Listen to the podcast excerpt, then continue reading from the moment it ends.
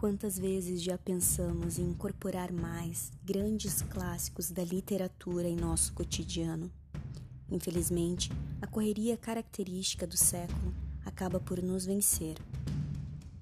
A minha missão com esse trabalho é fazer você ter mais acesso à cultura e dar mais espaço para sua imaginação correr solta pelos confins do universo. Dentro do livro que você não pôde ler, você vai poder escutar.